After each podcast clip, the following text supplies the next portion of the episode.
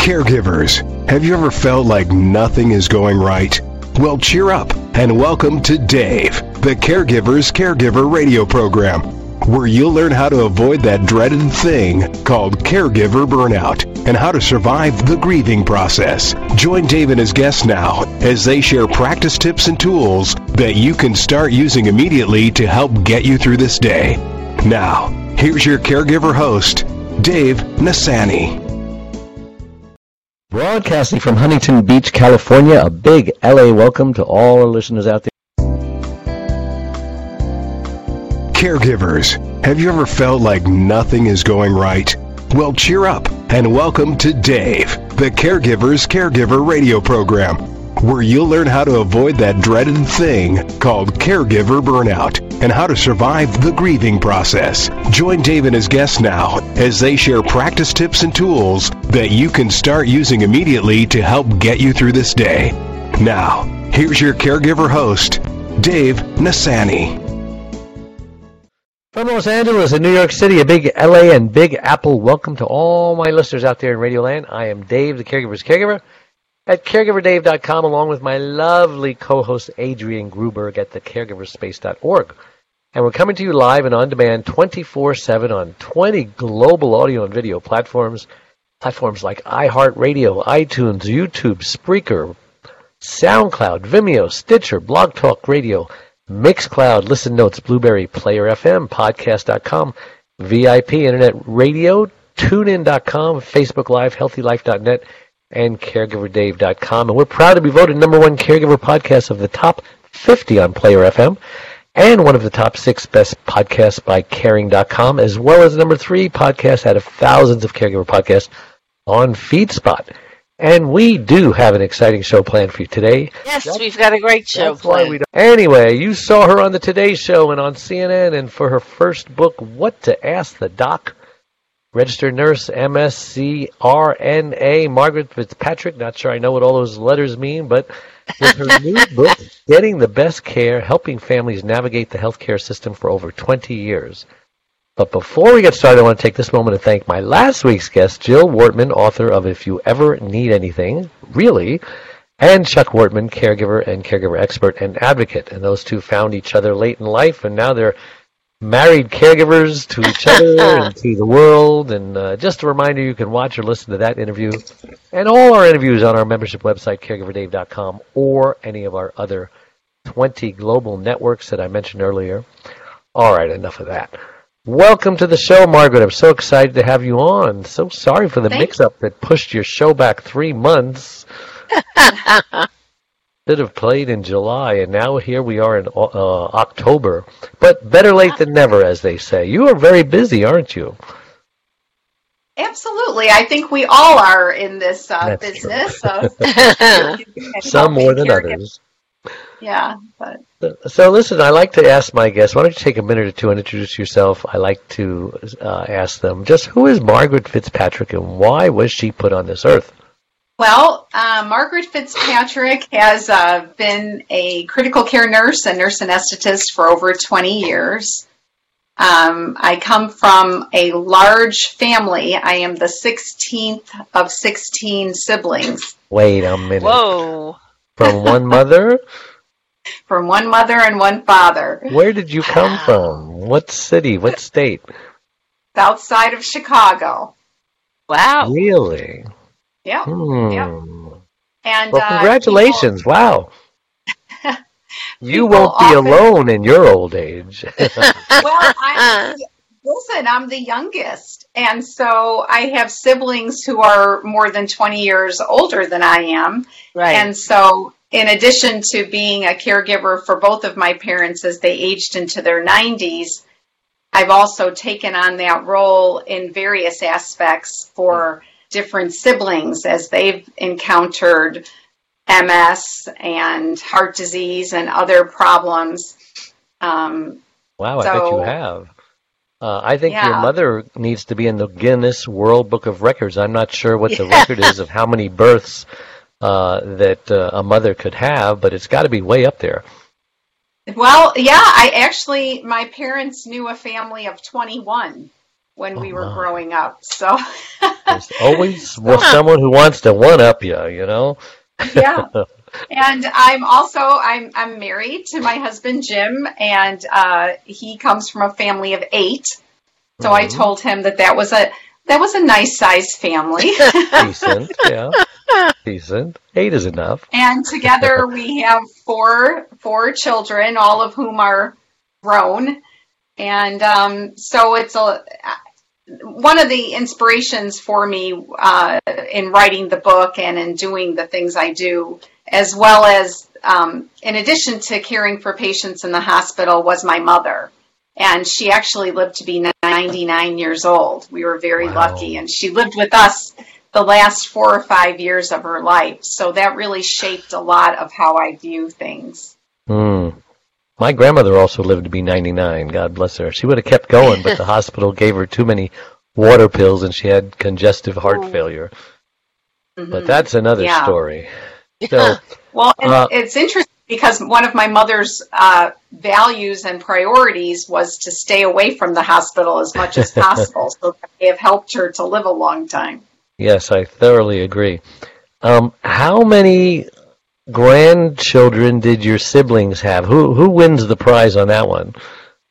My oldest sister had five, um, oh. but really half of us didn't have any children. So really? my parents felt kind of cheated in the grandchildren department because they ended up with only 23 and they had they had friends who only had five or six children who ended up with 35 and 40 grandchildren oh so gosh.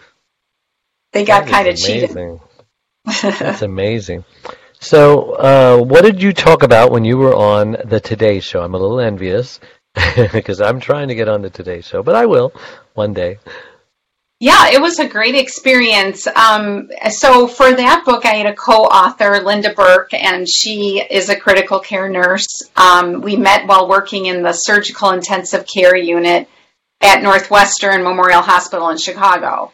And we noticed that families who came into the ICU being very traumatized that their loved one is ill or injured, um, generally asked very vague questions of the mm-hmm. healthcare providers, like, how is my husband doing today? Instead, and we noticed that those people didn't really get a good understanding of what was going on. They didn't get good information. So our view was if you have the right questions to ask, you're going mm-hmm. to get the answers that you need and it's going to help you make good choices. Yeah. So that is what we talked about our book, which was about questions to ask. That's really needed. That was a great idea. Oh yeah. I want to know where you got all this experience uh, of becoming an advocate and an expert in in you know what to know or say uh, in hospitals to stay alive. Well, I my my original degree was in philosophy and religious studies. And oh. as one of my brothers said, that that was good training to be a bartender. True. But I was always, you know, I always was a caregiver. Um, I I always was. It seemed to be the person that people turn to in times of crisis, and yeah. um, I had an opportunity to go back to school for my nursing degree. And so that is what led me to be a critical care nurse and uh, trauma nurse specialist. And then after the kids were in high school and starting college, I went back for my master's in anesthesia, which is what that CRNA is. It's a um, nurse anesthetist. So, so that gave me a lot of background and uh, advanced uh, education about healthcare and how to help mm-hmm. people. Well, you are an overachiever, aren't you? Well, I'm an overdoer. I don't know if I'm an overachiever yet. I can tell by the bulletin board behind you how your file, you have a filing system. She's a post-it girl. yeah. So when you look yes. at that, you know exactly the flow and the organization of all those things that kind of looks like Greek to us, right? Right. Yeah. I, I um, saw a great set of videos about how to organize yourself when you're writing and promoting a book. And it was Dave Chilton, and he recommended the the the huge bulletin board. Yeah, So, absolutely. That way you can move Yeah. stuff around. That chapter belongs down here. Yeah. And so on. Well, that's awesome. So you are you're not fond of hospitals, or or am I not being accurate in that statement? Well, um, I I am fond of hospitals, and I respect people who who work in hospitals, and admire a great many people that I work with. Um, I, that's what I've dedicated my life for the past almost 25 years to. But I think, like with anything, we have to know what we're getting into, and we can't just give ourselves over when we cross the threshold and say whatever you think is best you wouldn't do that with your, you know, your contractor in your house, let alone with, you know, with your elderly grandma. So Right. we need to really take responsibility. And the problem is people don't know what they don't know. And right. they turn towards the experts, the physicians to ask. And too often in healthcare, we're just going on the standard treatment hmm rather than looking at the individual person and asking what's appropriate for this person at this time in his life Right. with these medical problems. Yeah, and that could have really helped me in my situation and my wife because back in '96, I don't think we had smartphones or the internet. I remember having this brick, you know, that uh, yes. that I was so proud that I could finally have a phone in my car like all the rich people. But Right. um, you know, when she had a stroke, I called the paramedics, and the first bad question that I answered incorrectly was, "Where do you want us to take her?" You know, there was a a huge medical center about 15 minutes from our house, and there was a small rinky-dink private hospital about seven minutes from our house. So I said, I don't know. Where would you take your wife if she was having a stroke? First mistake. Well, they took her to the closest place, which, you know, I guess they have to unless you direct them not to. And By so law, was, yeah. yeah, that was my first mistake, not sending my wife to the right hospital, the larger hospital. Always, if you have minutes and not seconds, you know, go for the larger facility. Because, and I also didn't know, I mean, today, if that would happen, while the ambulance was coming, I'd be Googling, you know, symptoms of a stroke, and then, and then I would be an expert in like three minutes to say, okay, well, did you do this? You know, I, we have a three-hour window. Did you know that? You know, we've got to hurry up and get a CAT scan and this and that. But I was clueless. So we get to this hospital, and it's uh, Labor Day weekend, and the place is like deserted. And finally, they take her in for an X-ray, and I didn't know that she should be having a CAT scan, not an X-ray, or an MRI rather. And so they come back with this blurry image of a brain and a little fuzzy dot, and he says, "Well, um, this is after the fact. They didn't even involve me in the decision-making process, which they should have. I should have insisted, but I didn't know what I didn't know." And it turns out they didn't give her that clot-busting drug, which uh, you know would uh, take care of the the blood clot in the three-hour window. She'd be fine. But instead, they says, "Well, that that could be seepage or leakage. We better not give that to her." I find out later. And then, you know, the rest is history. Lost her speech, became paralyzed on one side. After they had sent her to the other hospital, medical center, and I had spoken to the real neurologist instead of the guy who thought he was a neurologist. So yeah, I wish I wish I'd have known, and let that be a lesson to everybody out there. This woman knows what she's talking about. You don't want to learn from your own mistakes. Uh, read her book. Now, this is called Getting the Best Care, right? Now, you've got a different cover. Um, and so, and I us. Dave, if I can tell you um, Yeah. some another resource that's available for people that I strongly recommend people access prior to having that emergency is uh, hospital safety ratings. Mm, and the leap the leapfrog group um, does extensive uh, research into most of the hospitals in the United States, and they give them A through F ratings. And Wow. you want you want to know because that large hospital, even though it may be a big teaching hospital, uh-huh. may have a C rating, and a smaller hospital may have an A rating. So Good it's point. something you want to know before you go. Never judge a book by its cover, huh? Absolutely. Yeah. so, But um, it's hard when you're traumatized in the moment You know, you Yeah. really shouldn't have to be the person that has all the answers. hmm But it's good if you can do a little research ahead of time. And that Leapfrog Group uh, website is really great. It's healthcare Yeah. safety ratings. Yeah. I love these sayings that you have uh, in your book. Here's one. Uh, the worst place for an aging loved one may be the hospital. Explain that. Right. I see this every day. You know, one of my responsibilities as a nurse anesthetist is to respond to the emergency codes in the hospital, like what you see on TV when they call a code blue. Um, and so I am one of the people who is, is on the code team, and I respond. My duty is to manage the airway. And frequently, I am the senior healthcare provider in the room, so I'm a resource for everybody else.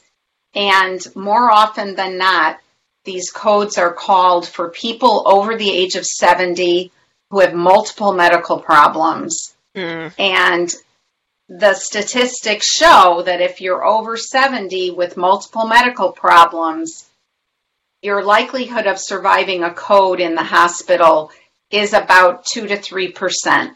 Wow. wow. Why is that? Yeah. And that it's just because time and and healthcare issues have taken too much of a toll for us to be able to bring you back to life basically. And in that and it might be as high as 5%. It depends on where you live in the country. But out of that 2 to 5% that we consider success, there's a certain percentage that are sent to long-term care who are ventilator, you know, they're dependent on a breathing machine, they're dependent on a feeding tube. Um, they'll never live independently or function the way that they did before. Yes. So, So I have I have an advanced directive that says no feeding tube, no um, ventilator, etc. Uh, because I don't want to end up like that. Yeah. But um, I was going to ask you something. I forgot what I was going to ask you. well, I can. oh, are you suggesting? I, I remember what it is. Are you suggesting that that patient would be safer at home if they were having a code blue? Well, safer at home. I mean, if you have the code at home, you're you're going to die. It likely if you have the code in the hospital and you're, you know, 80 years old, you ha- I mean, literally I've put breathing tubes in people who are 80 years old, advanced dementia, lung cancer, kidney disease. This person has literally no chance of surviving this. Don't But people will like this have an advanced directive though? Um, Some. only a third of us have advanced directives, and out of that number, we may not know about the advanced directive. And that's what I was going to say, Dave, when you said that you have an advanced directive. I like to tell people that paper is the least important part of the whole thing. The most important part is the conversation that you have with your loved one who's going to be in charge of things if you're an emergency, with your physician those are the people that need to know because a paper in your desk drawer doesn't do anybody any Doesn't good. do it. yeah. Well, with the internet, I, I just know that when when I've checked into uh, hospitals as as a single person without you know without somebody accompanying me, all of my wishes are in the hospital's computer. All of the Oh. directives. Uh, yeah, well, that's, that's a some- good idea. That's something you need to verify every single time that you go because yes. very often people think it's there and it's not there. But even if it is there, the moment that a code is called, very frequently it's the change of shift. That shift Mm. isn't aware that Adrienne has this set of information. Right. So it, it's something that needs to be known by by everyone, and I suggest even people who are single to have a healthcare buddy um, that that is kind of your pal that will take care of you in the hospital. Because even if you're in full control of your faculties, you're not going to be. You know, you you really Yeah. need another person's eyes and ears to take to keep track of things for you.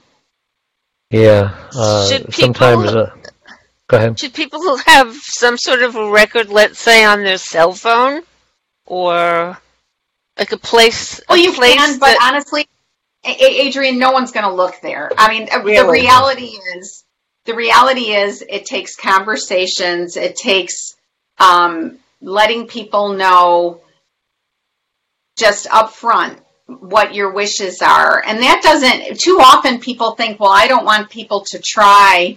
I don't want people to give up on me."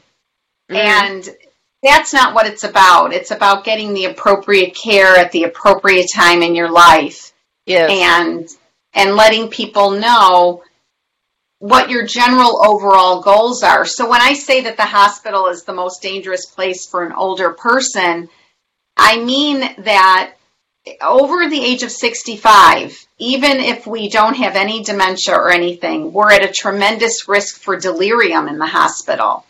And it can cause confusion and um, really interrupt your ability to advocate for yourself. Hmm. So, in addition to being vulnerable to infections and medical errors and Sure. over treatment, you know, so I Staph say avoid infections. the hospital unless you're going to have a possibility of a big payoff. You know, if it's just going to, we're going to go in to see. I, I say no because you're Mhm. you're too vulnerable to too many problems. Yeah. Well, listen, we're going to take a break, so don't go away. We'll be right back. We are a community of caregivers that understands and supports you wherever you are in your journey. We are a place to connect with other caregivers, but more importantly, a place to get practical, actionable help. There are lots of ways for you to get support. First of all, you can download our welcome pack. This will get you started on your Thrive journey. Next, you can ask and get answers to your questions by posting them here in our private Facebook groups. You can also get live online support by attending one of our live weekly Connect webinars. You can get practical, actionable advice by listening to our weekly podcast. You can hear and read other stories about other caregivers' experiences.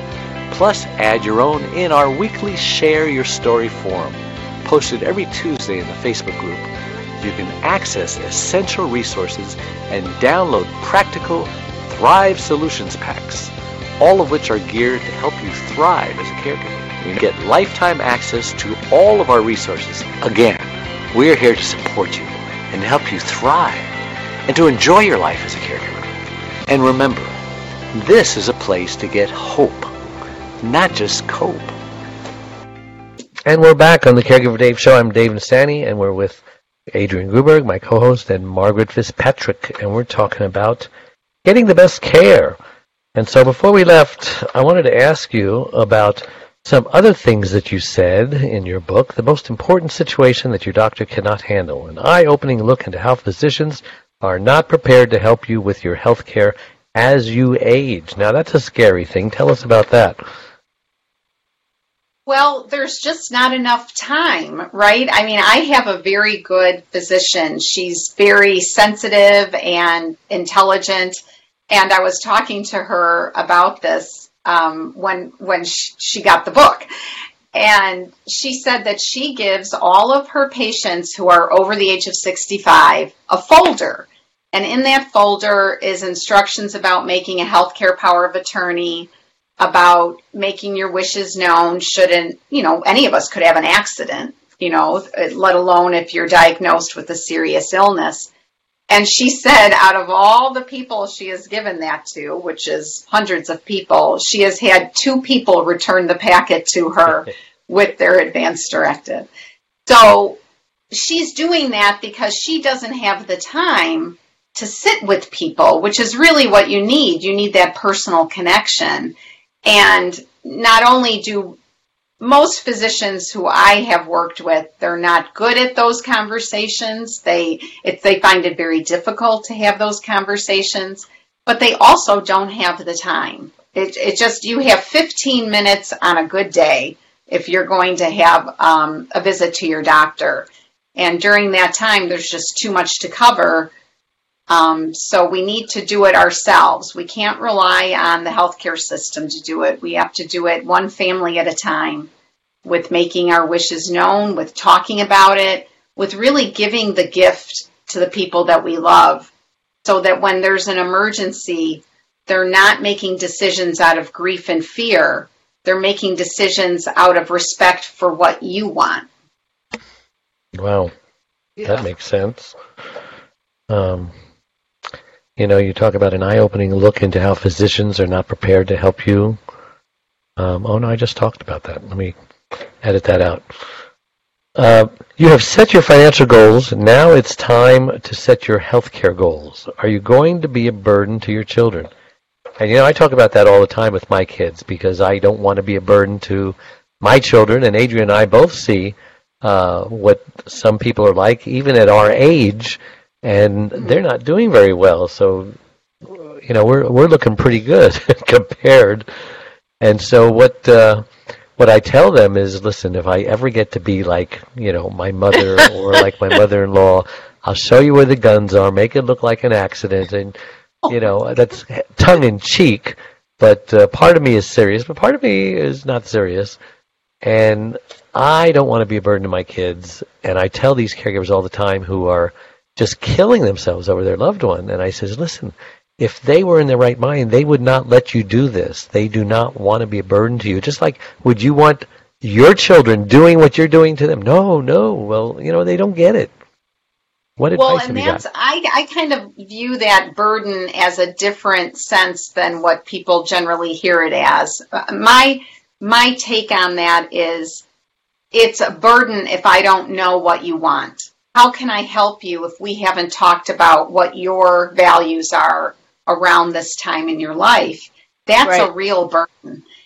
But like with my mother, I didn't feel burdened because I knew she had a small stroke when she lived with us. I mean, nothing compared to what um, your wife endured, Dave. But she did. She was no longer able to walk. But I also knew she didn't want to go to the hospital, and I knew the hospital wasn't going to benefit her at the age of 98 when she had a stroke. The only thing they would do is make her confused and give her an infection and you know drive her insane.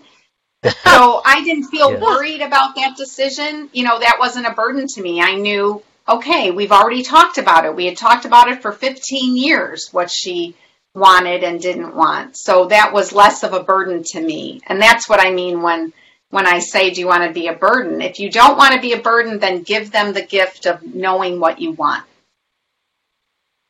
So you've got like a little list of things to do to make sure that you're not a burden to your kids. Mm-hmm. So one is I, I can't tell you, first of all, have the conversation, but you can go on this website called prepareforyourcare.org. And it is a fantastic website that if you go through the steps, it has little videos and a lot of different resources. But at the end, you will have a legal healthcare power of attorney in every state of the country hmm. and it's in multiple different languages. If you think of a language, they have it translated into that. And it was the palliative care physicians at the University of San Francisco Medical Center that put it together. And it's the best I've seen. It's called prepareforyourcare.org.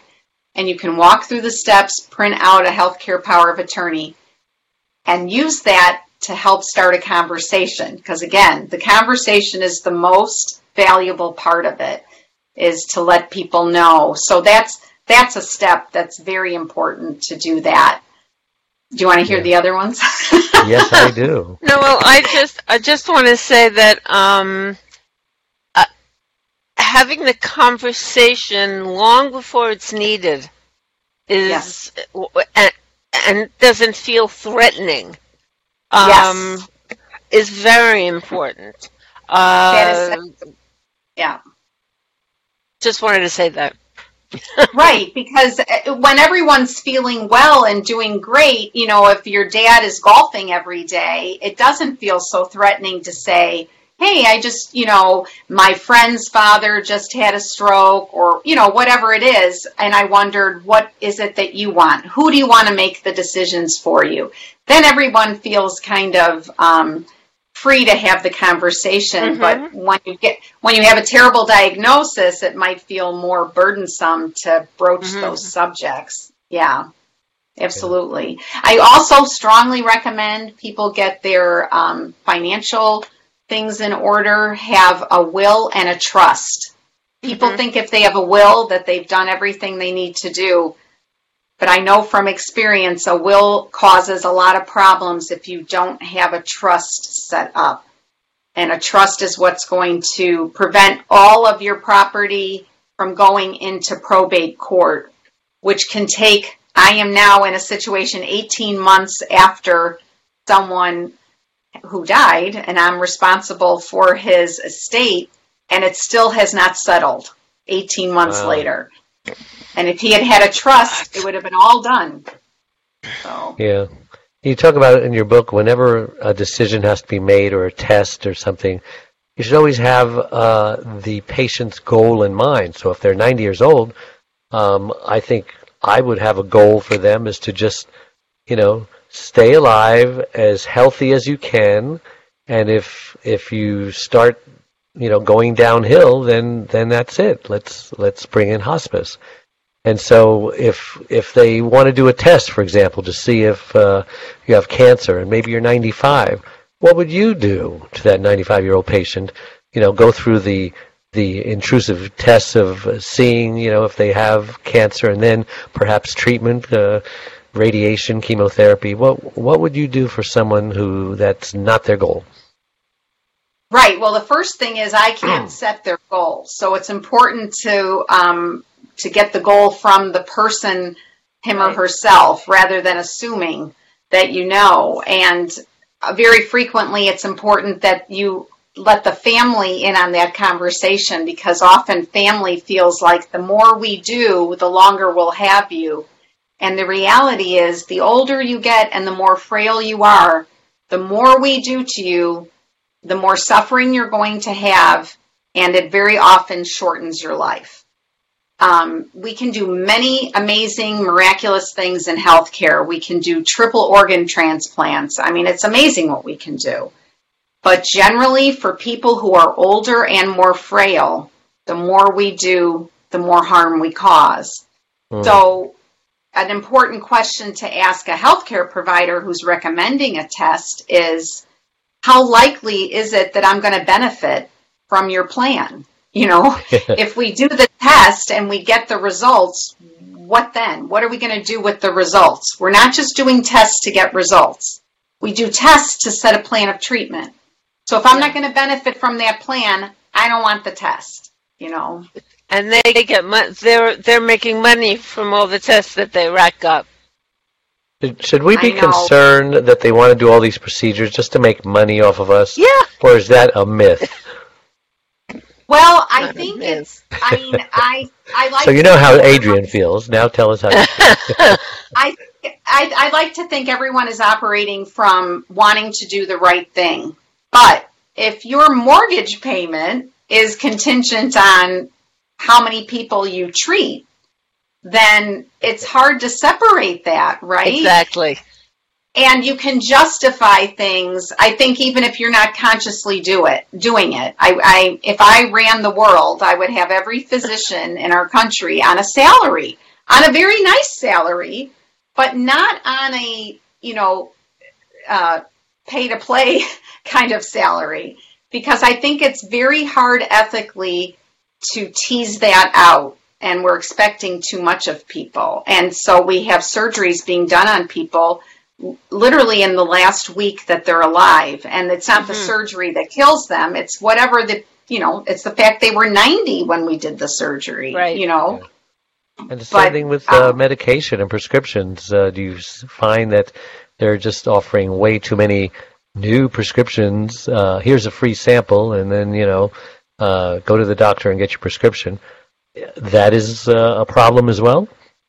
It is, and also for people as we age, you know, you you're doing fine, and then you get diagnosed with high blood pressure, and that's fine. You go along, and then maybe you get emphysema, and you go, you know, you're stacking up different healthcare problems and gaining new medications, and no one's stopping to see are these things interacting with each other and causing another symptom. Now you come in and you're dizzy. So now you're getting medication because you're dizzy, When really, if we had removed one or two of the other medications, maybe you wouldn't be dizzy. And so, pharmacists who specialize in caring for people who are older have said that if a new symptom comes up and you're over 70 and you're taking more than two medications, it should first be viewed as a medication reaction and viewed from that sta- standpoint rather than the standpoint of this is a physical, you know, inherent problem that you've developed. Yeah, and is it dangerous to just, if you get to that point, you're on five or six medications, sometimes the patients say, I'm just going to stop them all and see what happens. Yeah, that's not a good idea. But one thing I have said, I've said to people, you know, I had a, a friend actually who's a nurse, and her father was very upset with all these medic. He was taking eight different medications, and every time they went to the doctor, her father would say, "I don't like taking all these medications," and he left the same or with another prescription. and I said to her, "Ask your dad how many medications a day is okay." what's his goal? He's the bus driver. What does he want to do? And he said that he would take four. So they went to the physician and gave him the list and said, pick the four that I'm going to take because I'm not taking more than four. And they kind of negotiated back and forth. And he stopped being dizzy, actually. That's a good example of someone who all these medications were causing some kind of a reaction. And if you go to see more than one specialist, are they looking back and seeing what the other medications are, or are they just viewing their own tunnel vision? So yeah. it's the more complicated our system gets, the more you have to be on top of things, unfortunately. I mean, I I must take. I'm not proud of it, but I must take about about 15 medications. Adrienne, that's and way too many, don't you think? No, I don't think. um, I I have I have no thyroid, and okay. it's it's caused a lot of imbalances in my system for the for the past forty years, and um, in order to keep me functioning properly, and you know, not it's not just a matter of taking something that does what your thyroid hormones do.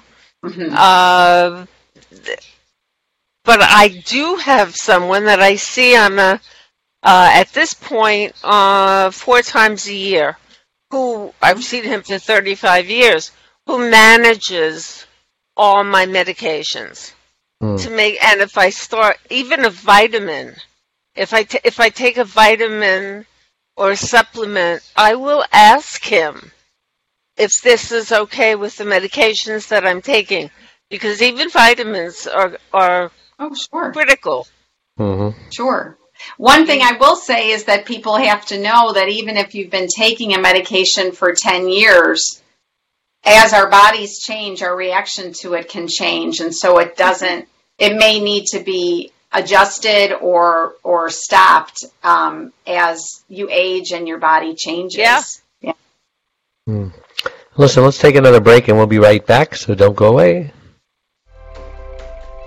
Dave Nassaney, the caregiver's caregiver, has just released his sixth book entitled It's My Life Too.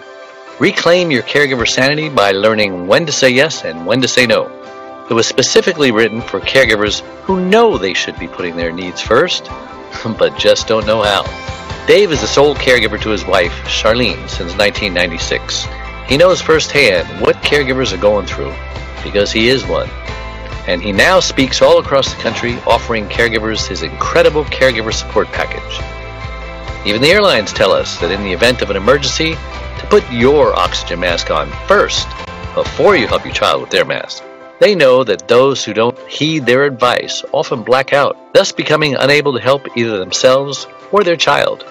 And caregivers are exactly the same way. It's my life too. Reclaim your caregiver sanity by learning when to say yes and when to say no. Will help caregivers who are neglecting their sleep, diet, and social life and learn to put their needs first. Pick up your copy today or buy one for your special caregiver. On sale everywhere and at caregiverscaregiver.com. And we're back on the Caregiver Dave Show. I'm Dave Nassaney with Adrienne Gruberg, and we're talking to Margaret Fitzpatrick. And I wanted to switch gears and get into like um, hospice. I did not know at the time when my mother-in-law was uh, going into her dementia, etc., and it's got worse and worse, that there is something called palliative care that is kind of a bridge between, so you don't necessarily have to be dying to be on palliative care. A lot of people don't know that because, uh, well, go ahead and explain it. Yes, thank you for bringing this up. I almost wish we would take the word hospice out of our vocabulary because it has such baggage. People hear it uh, and they hear you saying, get ready to die.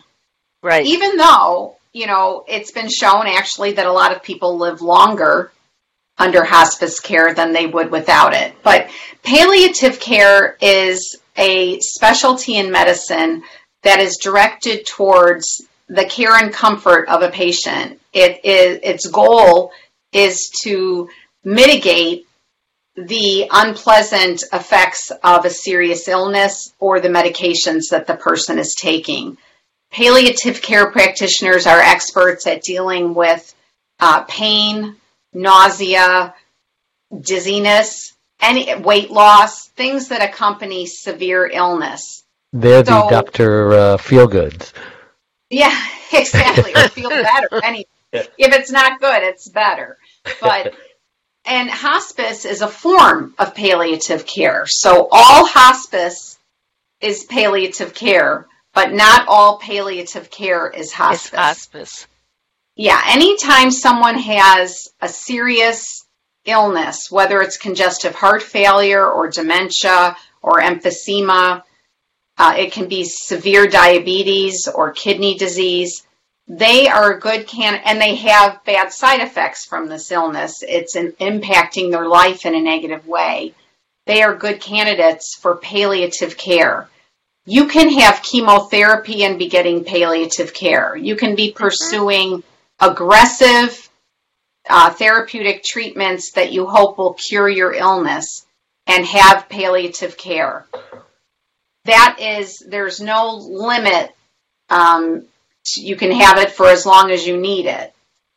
Um, and a study was done for patients with lung cancer that showed those with palliative care who received that alongside their aggressive treatment for lung cancer lived longer than those who only received the aggressive treatment. So it's an important vital specialty in medicine for people who have serious illness. Yeah. And also, you know, back in the olden days, uh, when people used to get senile, um, they have so many different names for that now. Um, right. We call it the delirium, uh, recognizing it. You know, the alcoholism can can actually uh, give person uh, Alzheimer's or dementia and Parkinson's, and explain that whole big box that's wrapped up like that. So dementia is is not a normal part of aging. Too often people think of it as just getting older. Dementia is uh, a pathology that often accompanies aging, but it is not a normal part of aging and it there's many different kinds of dementia. The most common by far is Alzheimer's.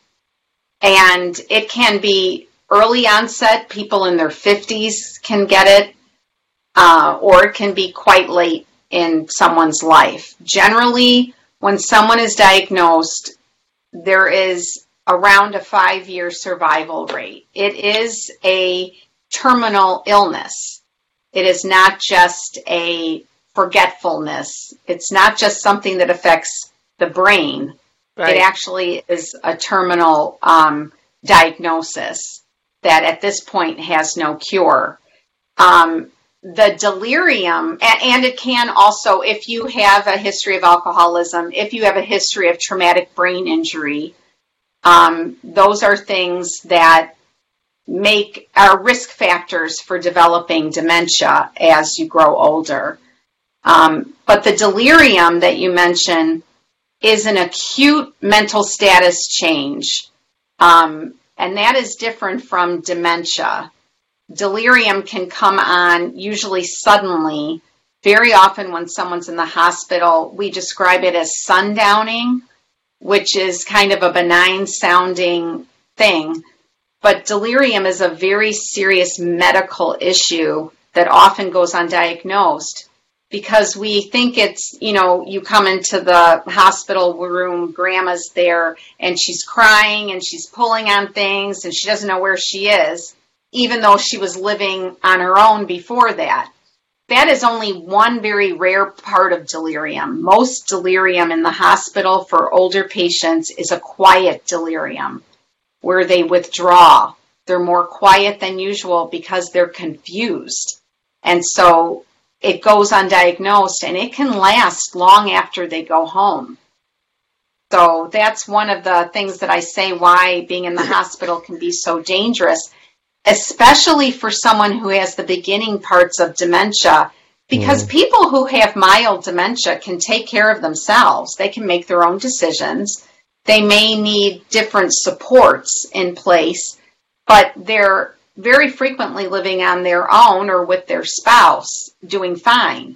And then you put them in the hospital, they go through a period of delirium, and we have robbed them now of their cognitive functioning that they could have had for many months or years, but we've kind of interrupted that by putting them in the confusion of the hospital. Yeah, so when we say, well, they, she has good days and bad days, that could be delirium. Absolutely, it could be when when um, it was three weeks before my husband passed away, he had he had lung cancer. Um, all of a sudden, he was suffering from delirium. Mm-hmm. Uh, it started at home, and he was seeing spaceships and getting dressed to run out of the house, and you know, and not not taking me with him. I was furious. but um, it was like just save yourself, and you know it, he heard he heard people in the front of the house in the morning, and I had to go around the house opening and closing doors to make him feel safe. And then when we went to the hospital, uh, a week and a half before he passed away, um, every single night he was experiencing delirium and it was scary stuff to be around. Um, oh yeah, it's such, and it was only three weeks, but it was such a drastic change. It was very frightening for the caregiver, and oh, um. I th- I think that caregivers need need to be aware of what might might be happening, and and give them a vague notion of how to deal with it. Because I mean, I, I know that I was told that they were going to be putting my husband in a um, a mental care facility, and it was like I've been preparing myself for six years for him to die from the lung cancer, not to go visiting him every day in a mental facility. It was very scary. Oh, yeah. So, and well, I know what I was talking about. yeah. You know, I, I, uh, our show is to caregivers, and I know there's a, a place in your book that you talk about help for caregivers. And I think they need the help more than the loved one, actually. Yes. Because according to AARP, 30% of caregivers actually die before their loved ones do and the vast majority of the rest of them, you know, the lucky ones, well, they just become sicker than the ones they're caring for, eventually needing a caregiver of their own. So it's like you're damned if you do and you're damned if you don't. What hope do you have for caregivers? Well, I think um, you know so well, and I know that you talk about helping yourself before you help the other person because you're the one who is the engine and so if the engine isn't working, nothing's going to work. So it's so important to to take care of yourself and to take advantage of respite care. Early on in the process, I recommend to people whose spouse has gotten a bad diagnosis and you know that things are not going to be getting better, that they're probably going to be getting worse. Right. To try and access whatever resources there are out there because too often people do it when they need it and you need to get on a waiting list. You know, so you need to get on those waiting lists and explore those options when things are fairly stable not when you're in a panic and, you know, feeling like you're going to tear your hair out. So that's very important. For someone who's caring for a parent, I really encourage people to not fall into the trap of saying that you have a role reversal, that Mm. you're now the parent and the parent Right. is the child. Because I think that that really sets you up for a, a bad dynamic and a battle of wills. Yeah. Battle of Wills. That's uh, yeah, definitely. Yeah. I know it's easier said than done, but we have to still honor the role that the person plays in the structure of the world in our society, and that is Yeah. as the elder. And the elder needs to feel that respect, even if that person doesn't know who you are anymore. Mhm. Often, when they lash out and you feel like it came from nowhere, it comes from fear and an insecurity because they've lost their place in in the structure of society and all their choices have been taken away. So we have to figure out a way where we can honor who they are Mm. and still take care of them. It's a it's a delicate balance for sure. So how do you know when a caregiver is burned out? Is there like a self-test, a litmus test? because many of them are in denial about it. Oh, I'm doing fine. I'm doing fine. I'm doing fine. They continue alright. to pile stuff on their plate. You know. Right. And I think I think one key is if someone says I'm doing fine, it it deserves a second look because if your life is, you know, you're taking care of an aging parent, your husband was diagnosed with cancer, you have children at home and three dogs and you're saying you're doing fine, something's probably not being paid attention to. But you know, there's those classic signs of not sleeping even when you have the time or the space to be sleeping. The um, getting angry, losing your temper uh, when you're not generally like that. That's a warning sign. Losing weight, gaining weight, all those things where you're not acting as you would describe yourself. Those are warning signs that something is off and you need to figure that out. And one thing that I think is great about our time in, in the world with technology is people can access counseling at home. Mhm. You know, there are these different services now where you can have a therapist, you know, a social worker, a, a trained counselor that you can email or you can speak to on the phone or you can do a video chat with once a FaceTime. week. And so you don't feel so isolated and you're not having to take the time to drive across town to see a therapist. And it often is less expensive. So I really encourage people to look into those kind of resources too. Yeah, that's for sure. Um, what about caregivers who? Um, how do I put this? I literally lost my train of thought. Oh, I thought you were going to go for that- the. I thought you were going to go for the martyr syndrome. I thought maybe you were going to talk about that. Well, there are so many things to talk about. We don't need to talk about that. Whatever So, it was. What What is the best? If a caregiver, right, you know, they can listen to this interview, they can read your book, and chances are they'll only, if they're lucky, go away with one thing. You know, that call to action, that thing that says, you know, if you don't listen to anything else I say, listen to this. And as we close, because we're running out of time, what is that last thing that if you don't do anything else, just do this. At least get started on that journey to to self care. Well, one thing I have to say is that conversation. If you're a caregiver, you need to have Yeah. that conversation with someone who's going to be caring for you if you get into a car accident or whatever. So have that conversation. But the most important thing I would give as a question that they can take with them as they're dealing with healthcare professionals is what is the goal? to always be asking to keep your goal in mind, to keep your loved one's goal in mind, and to be asking the physician for every test, treatment, medication, procedure, what is the goal? What are we seeking to accomplish yeah. here? And yes, keeping and, that in mind.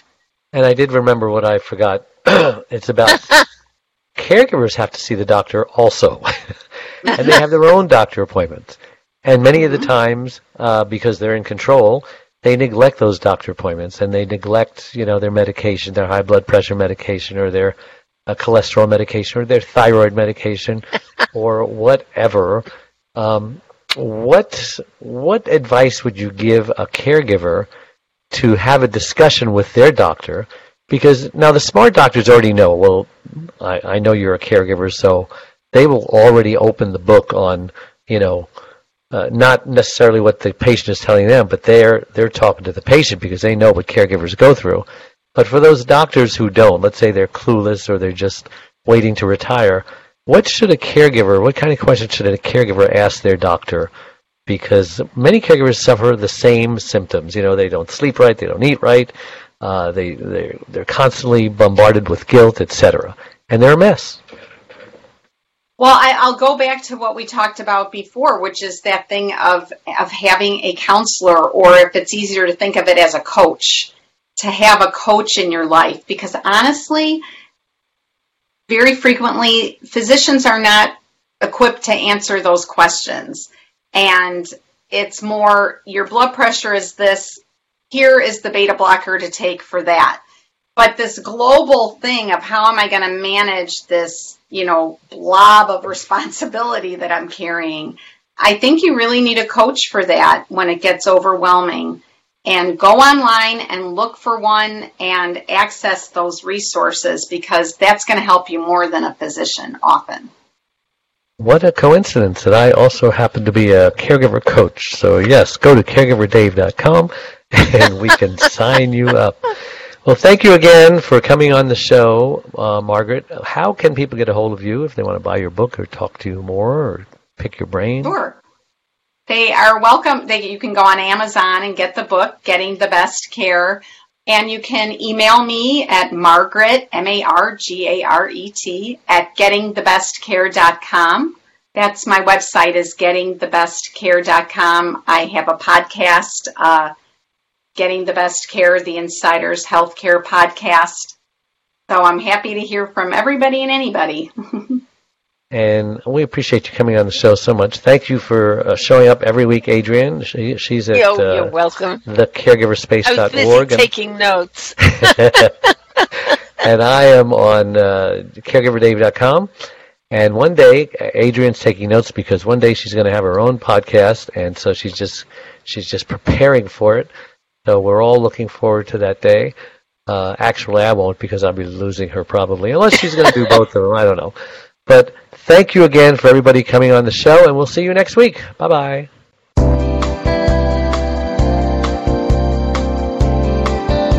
Thank you for listening to the Caregivers Caregiver radio program with Dave Nassaney.